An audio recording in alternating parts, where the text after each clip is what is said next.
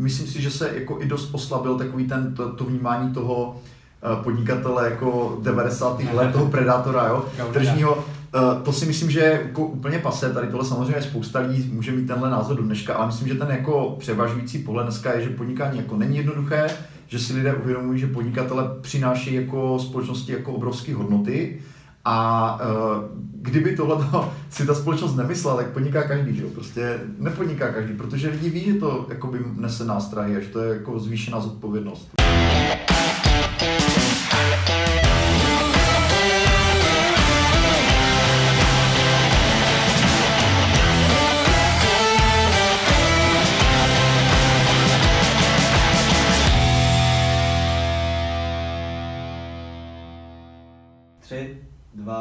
Jedna, jeden. Ne, jdem? Jedem. Super. Tak jo, eh, Roberte, Robert Blach je dnešním naším hostem. Díky mu, že jsi přišel takhle na poslední chvíli. Jsme se vlastně domluvili včera. Děkuji za pozvání. Včera, eh, tak jako na poslední chvíli, zrovna jsem měl takový krátký okýnko, když jsi dneska v Praze, tak eh, jsme to hned využili. Znamená, že jsi přišel hlavně, no. Robert je podnikatelský poradce, je to spoluzakladatel portálu Na volný noze a je to autor knížky Na volný noze a teď nově knížky v anglické verzi, Mm-hmm. The Freelance Way. The Freelance Way. Jak se tvoří taková knížka? Uh, ta anglická nebo Tak česká? Ne, ne, klidně i ta česká. To, to Já jsem jsou jako dva úplně rozdílné procesy. Uh, ta česká ve stručnosti, já jsem teda byl prvoautor a uh, nebyl to můj první pokus napsat knížku, takže vím, že to je fakt jako, může to být hodně těžké, nevím jak pro každého, ale pro mě to bylo hodně těžké. Na, na třetí pokus jsem v podstatě už se rozhodl, už jsem věděl, že potřebuji vydavatele, který mě tím jako trošku provede a jako s Melvillem jsme si hodně sedli, takže tam to bylo hodně o tom, jako o té spolupráci s tím vydavatelem. Mhm. Jako, že ta první, uh, ta česká, a myslím si, že uh, to, že právě jsem měl z jejich strany jako prakticky jako volnou ruku, to bylo hodně dobré, protože uh, ta knížka původně, já jsem si jako hodně maloval, že bude krátká a hutná a úderná, jako moje oblíbené knížky třeba od Stevena Persfielda, ale pak, když jsem začal psát, tak jsem jako zjistil, že ten můj styl vlastně je nativní, jako autorský je úplně jiný Hmm. a že ta knížka pravděpodobně bude hodně dlouhá. Jo. A, a, ale jako by právě to bylo skvělé, že dobrý vydavatel prostě má jiné priority, než eh, koukat se na to, kolik bude přesný počet strán. Jo. Prostě jim jde o to vydávat dobré knihy, takže tam bylo skvělé, že prostě ten výběr se tam hodně ukázal jako zásadní, jo, že my vlastně v každém tom kroku podpořili. No a ta anglická, tam to bylo úplně zásadně odlišný. A jednak vlastně ta česká knížka byla jako velký bestseller, je to vlastně nej, eh, jako nejprávanější novinka na Melville po roce 2016, takže jsme jako viděli, že prostě o to téma jako velký zájem. Eh, Nečekali jsme to upřímně řečeno, jako já jsem nečekal, že knížka, která je takhle jako obsáhlá, že se bude jako nějak extrémně prodávat. Takže to bylo hodně příjemné překvapení a jako potvrdilo to ten zájem jo, té veřejnosti. Uh, vlastně u té anglické verze jako ta první jako idea byla uh, jako uh, mírně to zeritovat, přizpůsobit to tomu jako mezinárodnímu Hmm. publiku a vlastně vydat to v podstatě tak, jak to je. Ale Na, na, na, napříč třeba několika zeměma. Uh, Nebo- víceméně primárně anglicky, ale jakoby prodat uh, práva jako na překlad jako do dalších zemí, což ten záměr jako zůstal, ale tam došlo k tomu, že já jsem vlastně začal jakoby po určité době, když jsme o tom uvažovali jako váhat uh, a vlastně s- pak jsme zjistili jako těma diskuzema v redakci a ve vydavatelství, že, že to vlastně vidíme všichni stejně, že my bychom pravděpodobně na tom globálním trhu jako nebyli schopni jako odprezentovat a odmarketovat, jestli můžu použít takové slovo teda, uh, uh, knížku, která by měla pravděpodobně v anglickém překladu třeba 800 stran od neznámého autora někde prostě z Evropy. Jo. Hmm. Takže uh, tam jako, já jsem stál jako autor před takovým těžkým rozhodnutím, jestli to jako zkrátit a tím vlastně zasáhnout do integrity toho díla. Uh, a nebo jestli zkrátka jít tou cestou toho jako Míšo vydání a tam mi jako hodně pomohl Michal Kašpárek, který je úplně skvělý jako editor, jako oponent. On mě hodně tou knihou provázel. A my jsme teda s Michalem kamarádi, já hodně čtu a hodně vycházím z jeho knižních recenzí na Finmagu, co píše mm. dlouhou dobu, spoustu, spoustu let. Dneska teda ten Finmag.cz už jako uh, vlastně vede. A uh, Michal vzhledem tomu, že jako oponent tu knížku jako důvěrně znal, tak já jsem jako chtěl znát takový nějaký jeho jako objektivní nezaujatý, prostě poz, názor na to, jestli se to dá zkrátit. Mhm. Protože sám jsem si tím jako vůbec nebyl jistý uh, a jako po nějaké další diskuzi z toho vyplynulo, že tam jsou místa, které by se daly jako vypustit vlastně pro uh, to mezinárodní publikum, takže on mě vlastně především přesvědčil, že to jde, jo, což bylo vlastně jeden z těch jako těžkých kroků.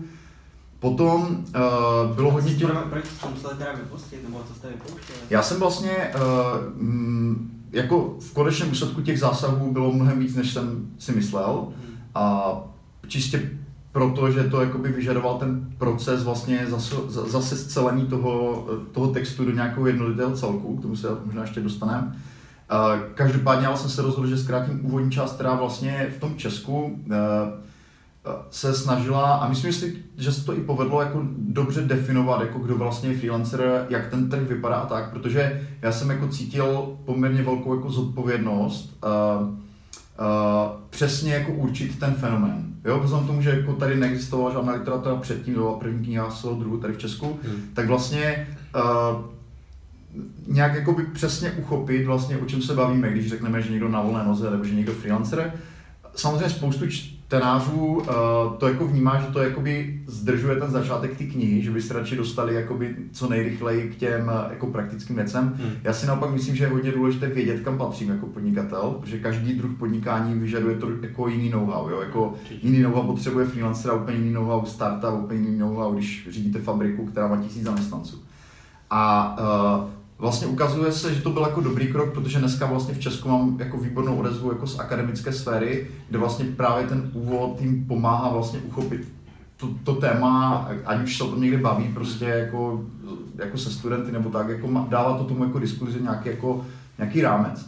A tohle to je přesně něco, co v té anglické verzi podle mě být nemusí, protože tam to téma jako je dostatečně už jako zavedené a vlastně není třeba vzhledem k tomu, že tam jsou jako organizace, které se podporu freelancingu jako zabývají a mají za sebou nějaké jakoby menší publikace uh, a prodávané, tak vlastně nebylo třeba tohleto tak rozvíjet. To znamená, ta, ta úvodní část se jako zkrátila poměrně dost. No a pak jako další velké téma byl překladatel, že? protože já jsem jako chtěl, ať to překládá native speaker, což jako najít člověka, který umí přeložit dobře knížku jako z češtiny do angličtiny a je to native, jako jsme zjistili, že takových lidí je hrozně málo. Našli jsme v podstatě jako tři, na které jsme měli jako z různých stran jako dobré reference. Jeden nás rovnou odmítl, protože vlastně překládá primárně fiction a jako říkal, no tohle prostě není jako druh literatury, který já dělám, i když bych to asi dokázal přeložit, ale nemám na to ten, jako, ten feel. A takže jsme vlastně oslovili další dva překladatele, kteří dělali jako ukázkový překlad a to bylo taky hrozně zajímavé, protože oba dva ty překlady byly jako formálně jako naprosto v pořádku, byly jako správně udělaný, ale ten jeden jakoby uh, byl takový techničtější a ten druhý byl jako takový hravější a měl, měl ten tu, můj jako tone voice, jo? Že, že to bylo, jak kdybych to psal já. Hmm. Takže četla to celá redakce a tam jsme si jednoznačně shodli, jo, tohle to prostě jako je, eh, jako to si ty vlastně. Hmm. No a tak tenhle ten překladatel na tom dělal jakoby půl roku a teďka vlastně, když mi to jakoby předal, to bylo jako už další pozdější fáze, po tom půl roce, to bylo někdy loni v listopadu nebo v prosinci, tak já jsem se jako trošku vyděsil jako autor, protože jsem vlastně zjistil, že je tam vlastně poměrně hodně, hodně věcí, které bych jako, ne že by byly špatně přeložený, ale které já bych jako vyjádřil jinak, jo, že že prostě v tom člověk jako najednou hledá sebe a v některých těch pasážích to prostě jako nenachází. Takže tam se jako obrovsky, obrovsky pomohlo, že vlastně jsem měl editora uh, amerického taky, který vlastně uh, zase na tom strávil se mnou jako, on na tom dělal, nechal jenom, on jenom on 300 hodin, jo? Já, já vlastně jsem to ani nepočítal. A když jsme vlastně jakoby, uh, ne že bychom jako opravovali ten překlad, ale my jsme vlastně jako ho znova adaptovali vlastně na to, jak na ty moje jako nějaké prostě vyjadřovací preference, řekněme. Já jsem vlastně se do toho hodně ponořil, takže pro mě to byl nakonec jako úplně totálně transformační projekt jako z hlediska průhledu do angličtiny. Nebo já jsem si myslel, že umím anglicky dobře, ale v momentě, kdy tenhle ten editor, který je úplně jako úžasný, Scott Hudson se jmenuje, překládal to Eric Piper, teda abych je jmenoval, oba dva jsou skvělí, úplně uh, obdivuji jejich jako profesní etiku, strašně mi to dalo, ta spolupráce s nima. A uh, ten Scott, on je jako úžasně jako trpělivý člověk, že on fakt jako byl ochotný se mnou se třeba 10 minut bavit o jednom slově, jako, že já v něm vidím určitý význam a určitou nuanci jako toho tónu, nebo to, jak to prostě jako vyznívá významově. A on to vnímá jinak a jako porovnávali jsme si ty pohledy a skrze tyhle ty diskuze, které kolikrát trvaly třeba, nevím, strávili na kolech třeba 600 hodin denně v některých fázích, tak, tak jsme ten jako rukopis postupně čistili. Že? A ve výsledku teda vlastně, eh, když to prošlo jako několika násobným čtením, tak já jsem to ještě potom nechával číst jako oponenty z celého světa, což bylo taky docela dobrá zkušenost, že eh, vlastně eh, různí freelanceri z různých zemí vnímali některé jako doporučení jako různě, takže tam ještě došlo k nějaké jiné korekci, jako nic zásadního, ale některé věci jsou docela vtipné, že třeba jako kamarád, který je freelancer vlastně na volné konzultant pro export vlastně z Evropy do Číny a hodně, žil tam 15 let a prostě pořádal tam veletrhy pro jako velké německé firmy potravinářské, tak eh, já jsem měl třeba v té knize doporučení, že jako vizitky pro freelancera jsou jako nice to have, že to není jako něco, co hmm. jako v dnešní době by člověk musel mít a jako může to být prostě v pohodě, však určitě to znáte no, tady z Česka. A on říkal, hele pozor, to jako v Číně nebo jakoby v té východní Azii tam to takhle vůbec nefunguje. Jo? Hmm. Tam naopak jako mít uh, vizitku je v podstatě povinnost a ne, že to povinnost, ale já když přijdu na jednání s někým, jako, kde učím jako seniorní, tak uh, já mu dám vizitku, on někde položí stranou, ale když on mi dá vizitku, tak já ji musím vzít, přečíst si z přední strany, přečíst si z druhé strany a musím to jako nějak pěkně okomentovat a to jako je součástí toho small talku, který se tam vede, jo. Ještě, Takže, se, ještě se teda jako úctě ukloní. Uh, to, to, ne, to ne, to vyloženě ne, tam je, to si myslím, že jsou zase jenom některé země asi, ale jako on říkal, prostě jako by hrozně to nemůžu jako ignorovat jako nějakou jako drobnost, jo. Takže byly to spíš takové jako jako detaily, ale vlastně ta oponentura mi dala jako jistotu, že to, co jako eh, je v té anglické knize, je skutečně jako globálně uplatnitelné jako freelance know-how, což pro mě byla jako hrozně důležitá afirmace. A ve výsledku vlastně eh, po těchto těch jako mnoha, mnoha cyklech jako těch úprav, no to trvalo v podstatě s tím překladem skoro rok, tak jako já i ten editor jsme jako nabili dojmu, jo, prostě tohle je jako knížka, jako kdyby to prostě napsal jako američan nebo prostě Brit. To, jako není to poznáno na tom rukopise, jo, že, že to je přeložená věc. Hmm, tak to je super. Ty jsi naťuknul trochu to digitální nomádství. A označil by se za digitální nomáda? Protože... Jo, určitě, určitě. Já, já eh, samozřejmě ten, ten, ten pojem jako je v podstatě významově jako lehce, eh, jak bych to řekl, nepřesný, jo. Hmm. Ale prostě on funguje skvěle jako mediální nějaká zkratka a proto se vlastně pořád používám mnohem víc než jako ten korektní, ale zároveň suchý termín jako remote work. Hmm, jo? Hmm. Práce na dálku je asi to správné označení, že prostě vez, jako jsem natolik jako location independent, jako pracovně nezávislý na místě výkonu té práce, že můžu pracovat odkudkoliv, ale prostě v tom veřejném prostoru to moc nefunguje, tam se používá spíš to jako digitální nomádství a já se spíš, kromě toho, že se považuji za digitální nomáda nebo hodně pracuji e, jako na dálku nebo z cest, tak uh, vlastně uh, mi přijde, že ten, že ten uh, fenomén jako je dobrý jako vracet na zem, jo? že ta první, ta ta první, ten první image byl jako práce někde spáže, někde z, nějak, někde prostě z nějaké exotiky. Přesně tak, jak si to představu, no. já jsem byl na Bali a tam byly tak, takový ty týpci, který byl vousatý, měli ty brýle, tak a tam jednou za hodinu zhruba denně pracovali na tom Macbooku a většinou tam byli stejně na Instagramu, že? Jo. A, a, tak, a takhle říkali, no a jako jsem digitální nomád, ale no, to, to, to není úplně asi ono, že? No je to právě jeden z těch, jedna z těch forem, ale jako z mýho pohledu je to úplně to samé, jako kdybych já někde na týden na konferenci někde do Německa a vzal si tam sebou tu práci a tam jsem pracoval, nebo když eh, pojedu v létě na chatu do Beskyt a budu prostě měsíc pracovat do tamtud, jo, tak je to vlastně tak jako forma digitálního nomádství. Já vlastně vezmu tu práci a vezmu si někam kamkoliv chci. A stejně tak jsou jako různé jako zajímavé jakoby mikroformy, Uh, třeba teď mi napadá, máme třeba kamaráda uh, na Severní Moravě, který jako programátor a ten vyloženě chodí pracovat ven na cyklostezky, jo, že si vezme notebook, prostě vyjede na kole, jede prostě pár kilometrů, pak se zastaví na odpočívadle, třeba dvě hodinky programuje a hmm. jede dál, jo. Takže ono to má jakoby, ta, ta, ta, ta remote work má jako hodně zajímavé prostě specifické formy, často až jako vysoce jako individuální. A, a to je v pořádku, to všechno jako do toho fenoménu zahrnuju, jo. Jakože... A jak vypadá to teda jako denní rutina, tý, ta pracovní? No, uh, já jsem jako mm, profesionál, který je jako projektově orientovaný, to znamená hodně záleží na to, co je ten klíčový projekt, na kterém, jako um, aktuálně, na kterém aktuálně dělám.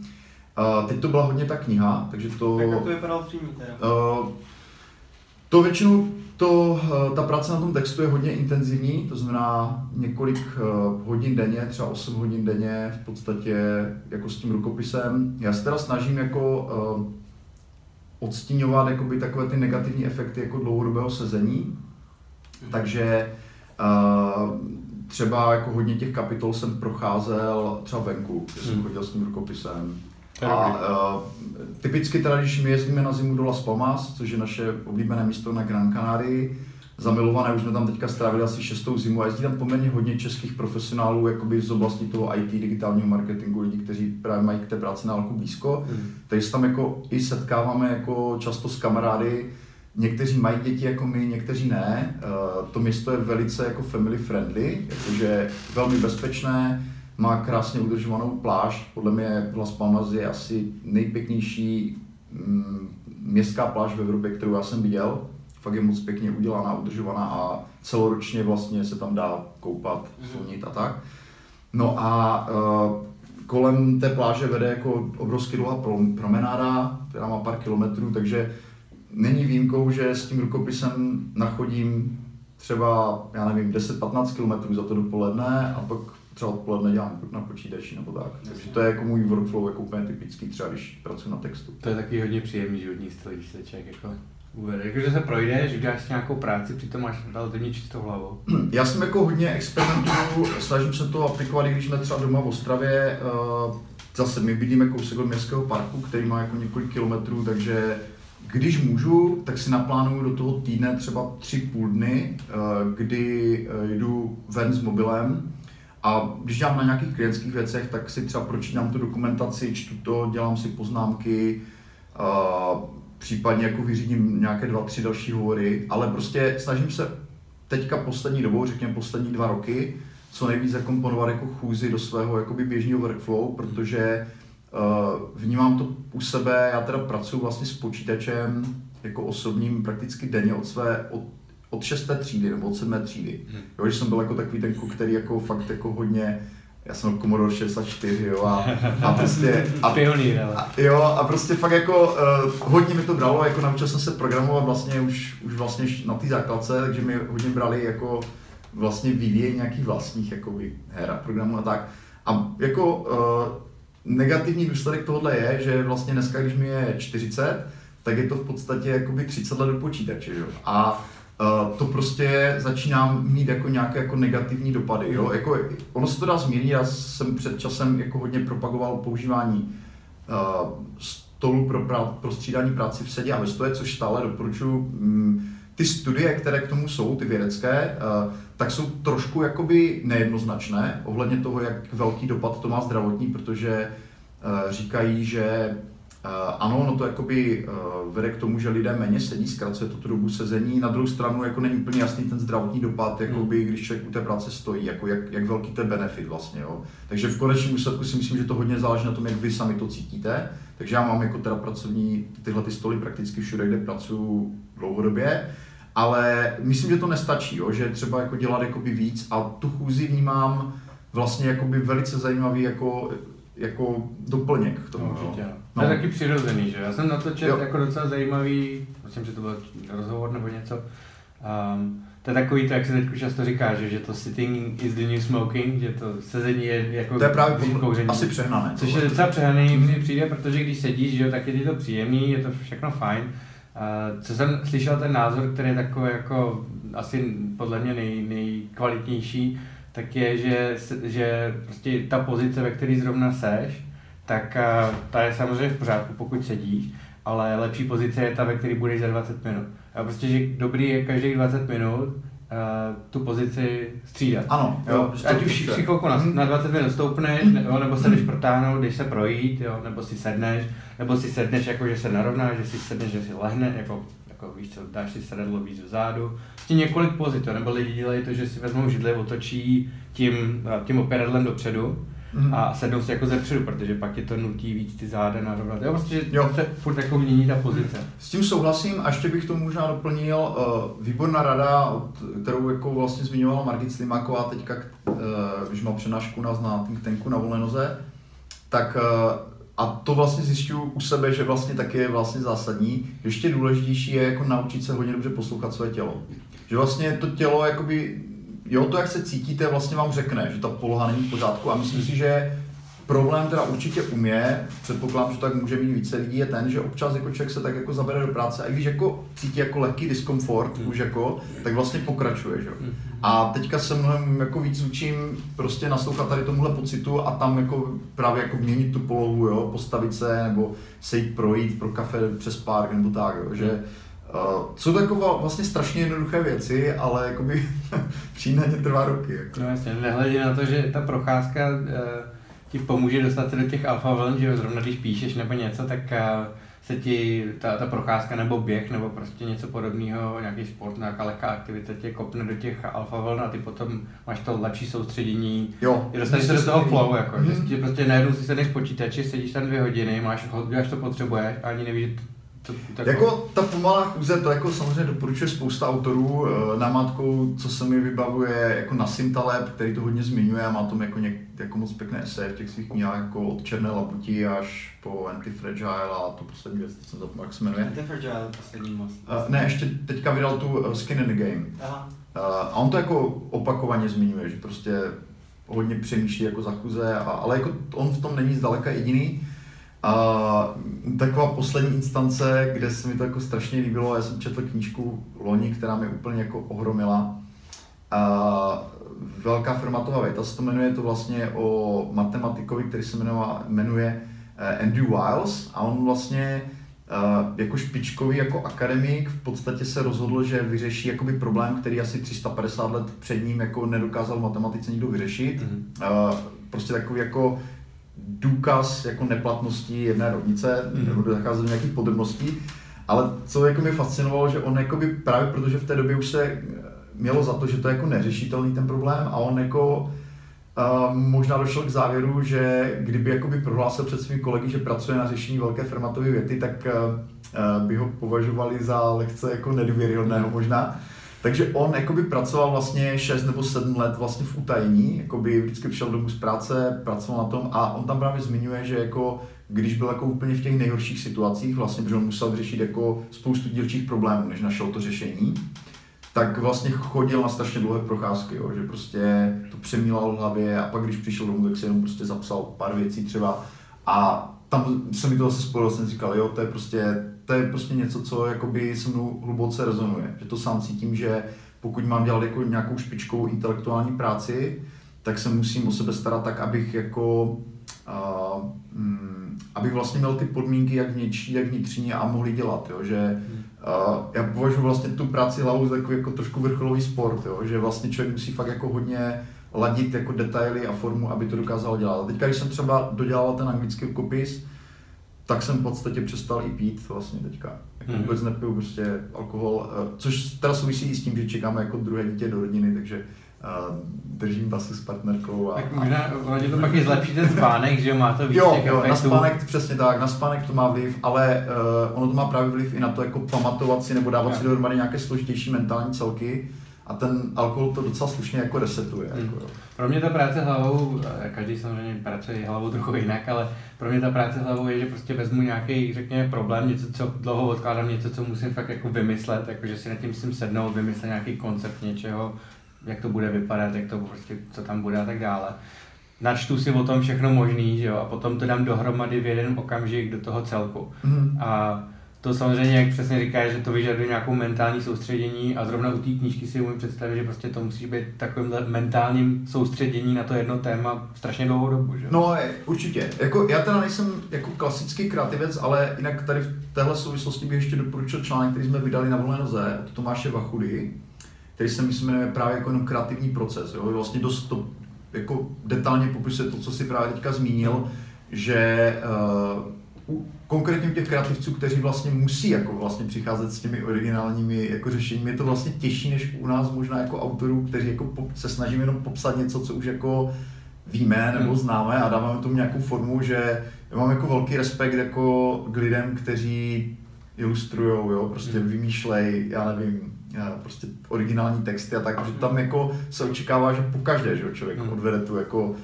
To je pravda. minimálně nadprůměrnou práci. A že, to, a že každá, každý jejich jako výtvor musí být lepší, než to, co udělali předtím. Třeba, no. Tak ono jako je to hodně specifický, tyhle to pracování hlavou, protože někdo pracuje hlavou, jak říkáš, kreativně a tam jako my, my celku ty nutropika nebo ty mozkové vlny a vůbec ty procesy, co se dějí v těle, když člověk jako přemýšlí, tak celku řešíme nebo hledáme nějaký jaký, ne hacky, ale prostě jaký pomocníky v tom.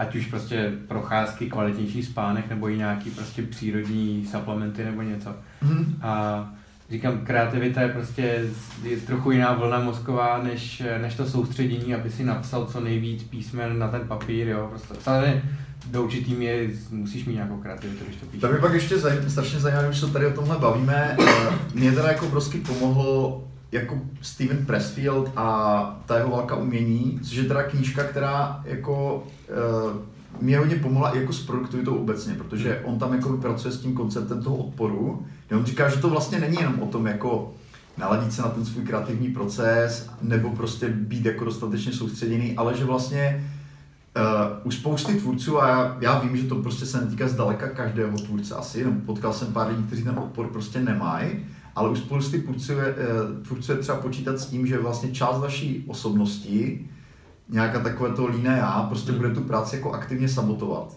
Jo? A najde si k tomu jako velice kreativně, možná kreativněji než vy v té dané chvíli, vlastně si k tomu najde uh, jako cestu a to se zdaleka nebavíme o prokrastinaci, kterou si asi každý dokáže představit, jak funguje. U některých lidí to může být jako projevy až třeba nějaké hypochondrie, jo? nebo jako spochybňování jakoby vlastní práce, nebo třeba perfekcionismus, kdy prostě člověk jako pořád do nekonečna piplá něco, co už dávno mohlo být jako dokončené jo? a vlastně hledá výmluvy, proč to ještě není hotové.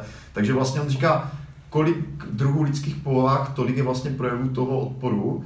A já jako vím dneska už jako autor, že prostě s tímhle musím jako rozhodně počítat, že ten odpor mám poměrně velký a není, je to prostě jakoby to, že jakoby, jako lidé jsme složité osobnosti a máme prostě nějaké spodní proudy, které v podstatě nám říkají, to, to nedáš, nebo to nebude dobrý, nebo jo, uh, s tímhle se člověk musí jako naučit jako nějakým způsobem zžít a tohle mi jako obrovsky pomohlo, protože ten Pressfield je, že on je prostě jako světoznámý spisovatel, ale jako ty jeho knížky, které mají pomáhat vlastně těm kreativcům, vznikly právě na základě jeho jako hlubokých bojů vlastně o tu kreativní svobodu, kdy vlastně sám měl jako, zá, jako záměr napsat román, ale vlastně zjistil, že má ten odpor tak velký, že to z různých důvodů nedokáže jako dokončit, takže vlastně po, později jako s nějakým odstupem zrekapituloval tu svoji cestu a ta knížka je dneska mezi kreativci jako jedna z nejcitovanějších, pokud jde o jako vyhledání motivace a hledání jakoby nějaké jako cesty, jak, ten, jak to dělo skutečně dokončit. Hmm. Ty asi čteš hodně, že jo? Víš, jako Jo, hodně, hodně. hodně. Každý den. Jo. Jo. Kde najdeš čas, člověče, když na jak Uh, pracuješ, ještě děláš spoustu věcí, ne? No, uh, já hodně poslouchám audioknihy, Jo. takže Audible to je jako hodně používaná apka, ale poslední dobou jsem jako začal zase mnohem víc i číst jakoby tištěné věci. Mám jako období periody, jako jak se mi třeba nahromadí knížky v knihovně, uh, ale jako čtu každý den večer často. Hmm. Večer, protože mi to pomáhá usnout, nebo nevím, jakože, Jo. že, To je jasný, No. to, to má asi hodně lidí. jako. Nevnímáš to tak teda, jako, že když se ti hromadí knížky doma, že to je takový ten nedo, nedokončený úkol? Ne, ne, vůbec ne, vůbec ne. Já, já naopak já knížky a vůbec jako literaturu považuji za jednu jako z největších jako slastí jo, v životě, že prostě když fakt člověk najde jako skvělou knížku, tak uh, prostě to, s tím nemám spojené absolutně žádné negativní jako pocity. Uh, a často jsou to jako, jako úlovky, teďka třeba čtu uh, knížku, která se jmenuje Stav Matters, v Česku to vyšlo, myslím, jako úžasné materiály nebo něco takového. A je to prostě o, o tom, jak funguje beton a tak. A teďka Aleš Drobek, který to překládal a dával mi tu knížku, já jsem říkal, ty to asi nebude úplně knížka pro mě. A on říkal, hele, to až si přečteš, to, ten člověk píše o betonu, jako když, jako když prostě Larsen píše prostě o, o, o zločinu, jo? Jako, a fakt je to tak, jakože i o betonu se dá napsat knížka, kterou jako si like přečte a úplně kouká. Jako. Já teda právě spíš jedu na tom Audible, protože jako to čas, ten čas na čtení není úplně eh, ideální u mě, ale zase naopak já mám takovou schopnost, že když pracuju a dělám právě něco, že, že nemusím být kreativní v tu chvíli, tak si pustím eh, Audible nějakou knížku a, a a všeobecně ty knížky to je takový jako dobrý životní posouvák dopředu, protože tam ten autor schová nějaký své moudré nebo životní zkušenosti a tebe to, ty nemusíš prožít ten jeho život, ale ty informace od něj můžeš přejít. Souhlasím, úplně stejně a je super, že tady v Česku teďka fakt jako startuje uh, ta biblioteka Audiobooks, Alza Media a prostě další a další producenti a vydavatelé, že ten boom těch audioknih už přišel i sem a do toho jsem strašně rád, protože si myslím, že to fakt jako uh, spoustu lidí jako vrátí k tomu čtení, hmm. jo, že to jako je často stravitelnější forma pro lidi, kteří cestují a stráví často v autě a tak. Navíc se tady jako v Čechách začaly vydávat jako i relativně dobré knížky, nebo se začaly přetahovat z Ameriky, že jo? Jsem uh, Why We Sleep od Matthewa Walkera, mm-hmm. který přetáhl zrovna Melville. Mm-hmm. Um, Antifragile mám pocit, jako, že kdyby to vydal před deseti rokama, tak se to sem ani pořádně nedostane. Mm-hmm. Jo, jo. Hodně se změnilo to odvětví, mám pocit. Přesně. Abychom se vrátili ještě tam k tomu, co vlastně ty děláš. Ty jsi zakládal portál nebo platformu na volné noze, což je taková, řekněme, databáze hm, profesionálů, freelancerů. A... Je, je to jako, hm, ten projekt má hodně uh, rovin. Hmm. Uh, jako jedna věc je ta online část, ale um, já hodně vnímám jako právě jako živoucí komunitu. Hmm. hmm. Takže uh, my se snažíme vlastně na mnoha úrovních podporovat jako české nezávislé profesionály. Provozujeme ten web, ten blog je hodně čtený, vlastně asi nejčtenější blog o podnikání v Česku dlouhodobě. Je tam katalog vlastně freelancerů, vydáváme newsletter, který každý měsíc, pokud se přihlásí posluchači třeba, tak jim přijde do schránky vlastně to nejdůležitější, co jsme zachytili v tom světě podnikání na volné noze. Hmm. Máme videoblog, podcast, který je takový jako úzkoprofilový, že Mm, já se ani tak nesnažím jako zvat tam jako co nejznámější lidi, ale spíš jako pokrýt jako celou tu jednu generaci jako českých freelancerů, prostě lidí, hmm. kteří jakoby v tom svém oboru jako dělají ty věci dobře, poctivě a jakoby můžu tam mluvit o tom, jak, jak, jak, jak je to vlastně, jaký ten jejich podnikatelský chlebíček je a že to hmm. mnohdy není úplně snadné. A pořádáme jakoby hodně věcí jako uh, akcí, to znamená, že pořádáme, založili jsme první evropský think tank pro freelancery, který se schází čtyřikrát ročně v Praze, Brně, v Ostravě. Eh, od roku 2007 školím vlastně podnikání na volné noze, hmm. to je taky tak třikrát, čtyřikrát ročně. Pořádáme networkingy, vlastně, které navazují na ten think tank, takže zase ty tři města čtyřikrát ročně. Mm, je to poměrně dost, jako to jsem ani nevyjmenoval všechno, jo? ale uh, my, to bereme, no. my to bereme tak, že vlastně na tom jako v té freelance ekonomice se nachází jako freelancery jako v různém stavu jako toho svého jako vývoje, jo? že jsou tam věci, které jsou, nebo snažíme se dělat věci, které prostě zachy, zachytávají ty lidi jako v době, kdy se teprve rozhodují, jestli na volnou nozu, nohu a potřebují jako nějaké základní informace, ale třeba ten think tank, to už je zase ta, ten opačný jako extrém, kde vlastně chodí jako velmi pokročilí uh, nezávislí profesionálové lidi, kteří jsou na volné noze třeba 20 let a vlastně tam jako chtějí jako debatovat o věcech, jako jak je vidí a, a vyměňovat si názory, jako zkušenosti a tak, takže jako snažím se tu škálu dělat jako co nejširší právě, hmm. protože jsou velké rozdíly. A kde to začalo? Protože dneska je to samozřejmě spousta aktivit. Co bylo to počátek? Uh, Jak tě vůbec napadlo? Já jsem, já jsem mm, vlastně zač... já jsem byl na volné noze jako ve Španělsku na konci 90. let jako kontraktor. Hmm. Tam jsem jako vyhořel na té práci, bylo jako pár let jakoby hodně intenzivního jakoby programování, víceméně jsem tam byl jako vývojář. A uh, pak jsem se vrátil do Česka, byl jsem rok jako zaměstnaný na Vinici ve Valticích, kde jsem prostě si čistil hlavu. A pak jako jsem se rozhodl, že teda nechci mít jako jenom jednoho klienta jako kontraktor, že to jako se příliš moc blíží zaměstnání a jako hrozí tam vždycky to, že se člověk jako přetíží vlastně na tom hmm. projektu, že nedělá nic jiného než ten jeden projekt. Takže jsem se rozhodl, že budu jako mít klientů víc. Od roku 2003 jsem se jako vrátil do Česka a z, kromě toho vlastně jsem se vrátil k něčemu, co jsem jako já předtím studoval, vlastně jsem studoval jako obchodní školu podnikatelskou, takže mě začalo zajímat jako i podpora těch lidí, jako že jsem udělal pár webů, kde mm, jsem jako prezentoval jiné freelancery. V té době to bylo čistě pro moje kamarády, uh, freelancing byl tehdy jako těžce jako out, jo, jako byla, se tomu freelancing? Uh, prostě na volné noze, práce na volné hmm. noze, ale jako bylo to, bylo to považované jako za jednoznačně jako horší kariérní volbu, jo, nebylo to vnímané vůbec jako nějaká perspektiva, to se změnilo vlastně po roce 2008, kdy byla vlastně ta velká finanční krize a vlastně nasycí hospodářská, kdy ty firmy vlastně začaly propouštět, uh, začaly mnohem více najímat externisty a jako celkově se změnil ten etos jako úplně zásadně. Dneska je to považováno všude na západě jako za naprosto plnohodnotnou jako kariérní volbu, alternativu jako běžnému zaměstnání.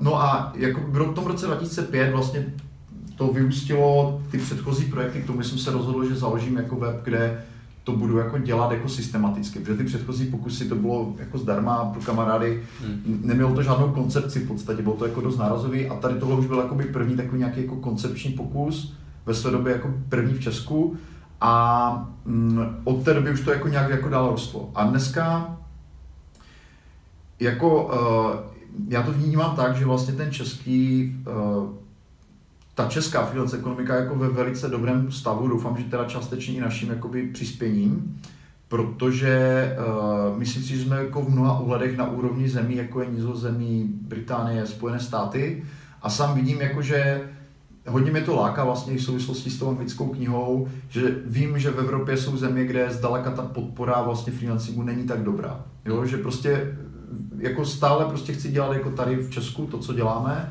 ale zároveň jakoby chci pomoct jako freelancerům v zemích, jako kde, kde ta podpora není dobrá, což se projevuje několika uh, cestami. Uh, v těch zemích, jako kde ta podpora je slabá nebo žádná, tak ti freelanceri jsou jako často velice izolovaní, jakože se vůbec jako nějak nepropojují, nezdružují. Hmm. Velice často se vnímají jako konkurenti a jako přímý, že to jako sdílet s někým nějaké zkušenosti nebo tak vůbec. Mají vel, často velice jako nízké ceny, protože vlastně jakoby mají špatné podnikatelské know-how, takže při jednání třeba s těmi firmní klienty vlastně neznají ani jako žádné strategie vyjednávací, nebo jo, prostě nedokážou se jako dobře nacenit, takže dělají za jako velmi nízké částky. Tam pak jako často mluvíme o takzvané jako prekarizaci práce, kdy ti lidé jsou de facto zaměstnanci, nebo ti zadavatelé se k ním jako tak fakticky chovají, ale jako jedou na živnosták, ten zadavatel vlastně poměrně dost šetří na nějakých odvodech, oni mají jako, nemají žádnou jako záchytnou síť, takže když onemocní nebo tak, tak eh, je to v podstatě neplacená dovolená, že jo?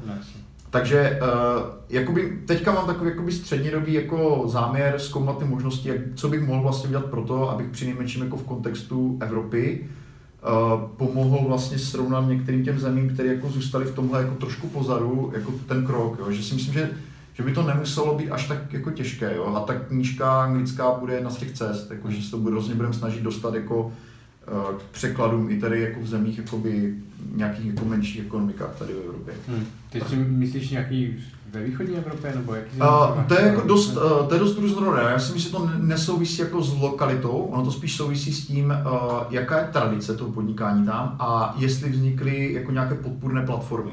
A, a tady tohleto vlastně, uh, my jsme to jako my mapovali jakoby před řadou let, uh, od té doby jsem to jako nějak ne, neudržoval nějak uceleně, předpokládám, že než se to jako pustím naplno, tak si jako zaktualizujeme kompletně tu databázi projektů, které podporují freelancing napříč Evropou a z tohohle já vzejdu. Takže to je jakoby předběžný plán, řekněme. Jo, Ty proč, proč vlastně se do toho pustil? Nebo proč máš jako potřebu jako pomáhat ještě jako jiným zemem? Uh, Nebo jiným lidem? Nebo co, co je to jako priorita? No, uh, já mám rád lidi. mám rád lidi, prostě mám rád, když se jim daří. Hmm. A uh, naopak jakoby um, uvědomuju si, protože jsem prošel jakoby tou situací, kdy sám jsem byl freelancer, který byl jako uh, v roli toho prekarizovaného pracovníka, tak vím, že to prostě uh, mít kolem sebe tu komunitu a uh, kolegy, kteří vám jsou ochotní pomoct, je prostě obrovská hodnota životní. Hmm. Ono je to trochu, jak přesně jak jsi říkal, že, že prostě v těch zemích, kde to není tak rozvinutý, nemá tam ty, ty lidi nemají takovou tradici, tak uh, na sebe koukají skrz prsty, že nechtějí mezi sebou nic sdílet, protože no. jsou to v podstatě v úvozovkách konkurenti, mm-hmm. ale potom člověk jede, já nevím, do Anglie, nebo jak se říká Holandsko, nebo takovýhle pokročilejší země, kde ta tradice je podstatně delší, tak vidí, že eh, ty, ty benefity toho, že to lidi mezi sebou ty informace sdílí, že si poradí, nebo prostě, že kolem toho nějaká komunita, mm. tak naopak celá, celý ten trh roste. Že? Přesně tak. Jako já, to, já tohle, po tohle bych se podepsal, já to vnímám úplně stejně, já to vidím právě v té naší komunitě, jak to pomáhá vlastně a pomáhá to i těm zadavatelům, protože oni vlastně získávají jakoby mnohem kvalifikovanější jakoby partnery vlastně pro tu spolupráci. Myslím si, že to je jako výhra prakticky pro všechny. Hmm. Uh, a jako to je vlastně zároveň ten důvod. Já prostě vím, že na jako okrajích toho freelance trhu jsou lidé, kteří v podstatě nejsou ve vůbec závěrníhodné jako životní situaci prakticky, jo. A myslím si, že jako vlastně já můžu jako dělat relativně málo pro to, aby se ta jejich jako situace jako dost zásadně zlepšila. Mm-hmm. Takže jako by to je vlastně asi ten důvod, jako, jako rád pomáhám lidem. Hmm.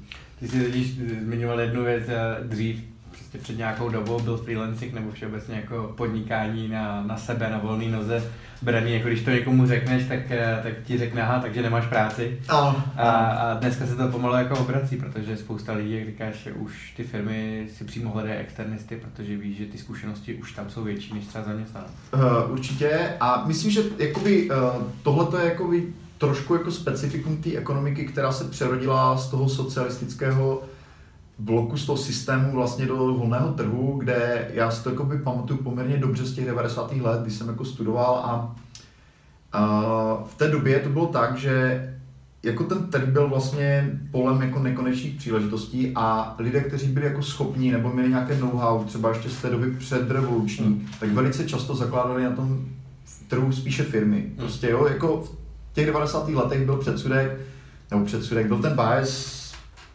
ta tendence prostě považovat tu firmu za toho lepšího dodavatele a ten jako jednotlivec, pokud to nebyl vyložený člověk jako v oboru, který je předurčen pro finance, jako jsou třeba překlady, že? A, tak byl vnímaný jako spíš za takový jako druhořadýho jakoby dodavatele, řekněme, jo. A uh, tohle to vlastně do značné míry jakoby podle mě přetrvalo do těch nultých let, kdy já jsem to jako zažil na, na tom začátku jako dost intenzivně, že na tu volnou nohu uh, šli v té době lidi, kteří jako byli kvalitní, ale měli zároveň jako něco, co dneska skrze ty průzkumy jako vidíme prakticky u freelanců jako schodný rys, měli jako obrovskou potřebu jako nějaké jako osobní autonomie a svobody. Uh, na druhou stranu jako je třeba říct, že vlastně dneska ten trh se jako zase evidentně jako hodně mění, hmm. v tom smyslu, že eh, generace jako mladých lidí, často se říká mileniálů v nějaké jako zkratce, řekněme, Uh, má jako výrazné preference jako směrem k těm atributům té práce na volné noze. To znamená větší flexibilita v čase, v místě výkonu té práce, v možnosti třeba vybírat si v rámci toho týmu nebo v rámci té firmy projekty. A vlastně ve světě je jako teďka velký trend vlastně vytvářet pracovní místa jako zaměstnanecká, která jsou sice spojená jako s pevným platem, ale zároveň jakoby dávají těm lidem jakoby mno, výrazně větší svobodu, než měli dřív. To znamená, my dneska jako sledujeme to, že eh, ten růst té freelance ekonomiky zpomaluje, pokud už se teda nezastavil, to jako, to jako uvidíme za pár let, jak, jak budou ty čísla jako se vyvíjet.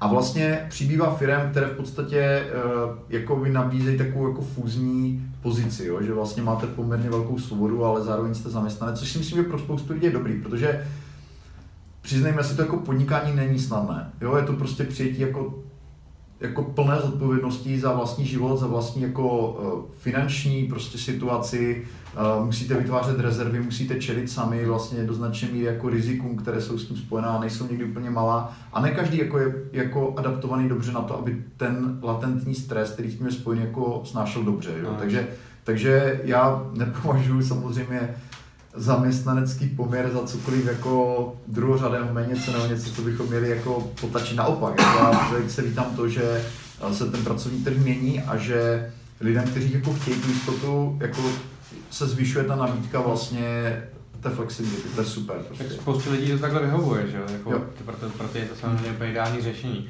Na druhou stranu, jak říkáš, eh, existuje i jiná varianta. Samozřejmě ten freelancing, jako to vnímám taky podobně, že se to mění, že ty firmy začínají přijímat nějaký ty modely toho freelancingu, ať už prostě posilovny a nevím co, různý eh, benefity, co má člověk jako potom v práci, že jo, nebo hmm. prostě víc volná a podobně, že jo. A tady, ty si narazil na ten rozdíl mezi zaměstnancem a, a řekněme freelancerem nebo prostě osilovičem nebo živnostníkem, já nevím, hmm. to má názvu. A jak bys popsal ten rozdíl? Ten rozdíl je strašně důležité znát, jo? nebo z mého pohledu, jako snažím se to vysvětlovat, uh, takže díky za tu otázku. Jde o to, že jako OSVČ, případně živnostník je prostě jako nějaká jako zákonem definovaná jako legální forma toho podnikání, jo? Mhm. ale to vlastně nám nic neříká o tom, co to je za podnikání. Jo? No, jsou OSVČ nebo živnostníci, kteří mají třeba až desítky zaměstnanců. Jo? Jsou lidé, kteří jsou právě jakoby v té pozici misklasifikované, kdy vlastně on je sice jako formálně živnostník, ale ve skutečnosti to zaměstnanec, který ho ten jako bývalý zaměstnavatel přiměl, ať si založí ten živnosták. To znamená, ten člověk se v žádném případě třeba nevnímá jako podnikatel. Jo? To znamená, že je vlastně poměrně velké množství lidí jako v té skupině jako OSVČ nebo živnostníků, kteří vlastně by se ani, které bychom ani při nejlepší vůli jako nemohli nazvat freelancery. Jako, jo?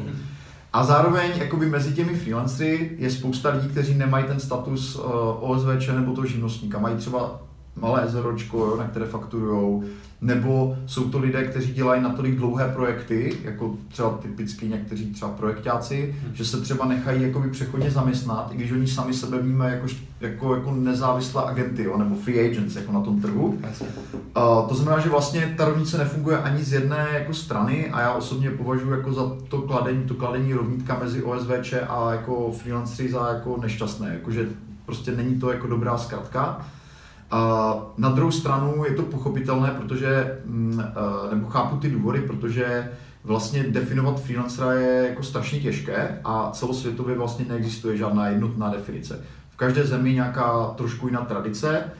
Uh, nejkonzervativnější definice, kde jde, že jo, Británii tam mají jako, uh, tam považují freelancery vlastně víceméně třeba v průzkumu, který se dělal, ze kterého jsem čerpal, za takovou jakoby podmnožinu těch self-employed, těch OSVČ, hmm. uh, lidí, kteří jako jsou bez zaměstnanců, uh, vlastně dělají v nějakou kvalifikovanou práci už, jako to znamená nepočítají tam třeba lidi, kteří mají jako nějaký přivýdělky jenom. Jako, když to třeba v Americe, tam je používá, tam se hodně používá jako volná definice, kdy vlastně se mezi financí počítají i lidi, kteří mají nějaký jako přivídělek typu jako Uber, že jezdí, nebo, nebo někomu pomůžou občas hlídat dítě a oni že počítají vlastně jakoby freelanci. Hmm. Což z mého pohledu taky není v pořádku, protože eh, vlastně spousta těchto lidí by se neoznačilo za freelanci. Hmm. Hmm. To znamená, ta super široká definice je dobrá, jakože nám umožňuje trošku jako sledovat ty trendy na tom trhu, ale eh, já osobně se přikláním uh, uh, k té definici, která spíš jako uh, neříká jako freelancer, ale spíš nezávislý profesionál, což už akcentuje to, že ten člověk jako je skutečně nezávislý, to znamená, že na tom trhu jako vystupuje sám za sebe jakožto svobodný aktér, to znamená, že on sám na tom volném trhu jako akvíruje zákazníky, inzeruje svoji profesi, to znamená, je to profesionál, to znamená, říká, já jsem překladatel, nebo já jsem vývojář, nebo já jsem konzultant, nebo já jsem grafický designer. To znamená, za mě úplně nejlepší definice jako to, se kterou pracuji já, jakože těch možností hodně, je prostě říct, že, že ti nezávislí profesionálové jsou experti, kteří na své vlastní jméno, typické občanské, jako vystupují na volném trhu a jasně deklarují tu profesi nebo tu expertizu. Někteří mají třeba dvě, ale to není podstatné. Hmm, hmm. Jo? Občas jako když člověk čte nějaký komentáře na Facebooku nebo pod nějakými článkama na iDnesu nebo na novinkách nebo někde, na což je taky sadomachochismus, že? Tak, eh, tak tam vidí ty komentáře, kde prostě typu, jako ne, měl by si najít pořádnou práci a, a pořádná práce znamená samozřejmě něco rukama, že jo, něco prostě dávat cíly na sebe, že když někdo řekne, že prostě je freelancer nebo něco. Jasně, no. A na druhou stranu, jako Uh, já proto mám taky určitě pochopení, neříkám pro tu vulgaritu, ale mm, protože vlastně my sami se dneska bavíme o tom, co je vlastně práce hmm. a co bude práce za pět nebo za deset let. Jo. Tady možná bych ještě měl jeden knižní typ, teď jsem dočetl zrovna od O'Reillyho to What the Future, uh, dvojité V jo, a, a to je prostě skvělá knížka o tom, jako jak technologie, umělá inteligence, robotika, jak vlastně pravděpodobně dost zásadním ovlivní jako budoucí podobu práce a že my vlastně nevíme úplně přesně, jako jak to bude vypadat, protože to do značné míry záleží na tom, uh, koho budeme volit, Aha. jak my sami jako aktéři toho trhu se budeme chovat a vlastně uh, já se nedivím tomu, že ty diskuze jsou jako ode zdi ke zdi, protože my vlastně ani experti vlastně dneska neví, jak ten trh práce za 10 let nebo za 15 let jako s nástupem umělé inteligence, která dokáže třeba přeložit knihu, řekněme, jak vlastně bude vypadat. to si nikdo dneska nedokáže představit. Ne, nejenom to, ale jako já si myslím, že spousta lidí si neumí ani dneska představit, co to vlastně znamená být živnostník nebo prostě podnikat sám na sebe. To jsou takový ty, kteří píšou ty komentáře, že a, a ty jsou zaměstnaný, prostě si představují práci jako něco prostě, eh, co je jako jasně daný, že jo. Od 9 do 5. Od 9 do 5 ale, ale tyhle lidi budou mít problém pochopit, eh, mají problém pochopit to dneska, co to za pět let, že jo? Určitě, ale jako já bych uh, zase nebyl k té veřejnosti tak kritický, já si myslím, že uh, ten společenský etos se hodně, pochopi, uh, se hodně posunul k tomu v posledních třeba 10-15 letech, že lidé jako chápou velice dobře, že podnikání jako není snadné, hmm. jo, že prostě uh, myslím si, že se jako i dost oslabil takový ten, to, to vnímání toho, Eh, podnikatele jako 90. let, toho predátora, jo, tržního, eh, to si myslím, že je jako úplně pase, tady tohle samozřejmě spousta lidí může mít tenhle názor do dneška, ale myslím, že ten jako převažující pohled dneska je, že podnikání jako není jednoduché, že si lidé uvědomují, že podnikatele přináší jako společnosti jako obrovské hodnoty, a uh, kdyby tohle si ta společnost nemyslela, tak podniká každý, že jo? Prostě nepodniká každý, protože lidi ví, že to jakoby nese nástrahy a že to je jako zvýšená zodpovědnost. Vlastně. Na druhou stranu všichni, nebo jako samozřejmě ten pohled se na to mění a hodně lidí začíná vnímat ty benefity těch lidí, kteří podnikají sami na sebe, že prostě potom od státu toho tolik nepotřebují. Na druhou stranu ta reakce z tý, eh, řekněme, z toho státu není úplně adekvátní, protože naopak mně přijde, že, že ty administrativy těch věcí, těch to papírávání kolem dokola ještě jako přibývá. A nebo, a nebo přijde ministr a řekne o tebe, že jsi parazit. No. jo, to je, jako, to je jako hrozný, ale uh, jako na druhou stranu, uh, já jsem v tomhle takový trošku jako stoik.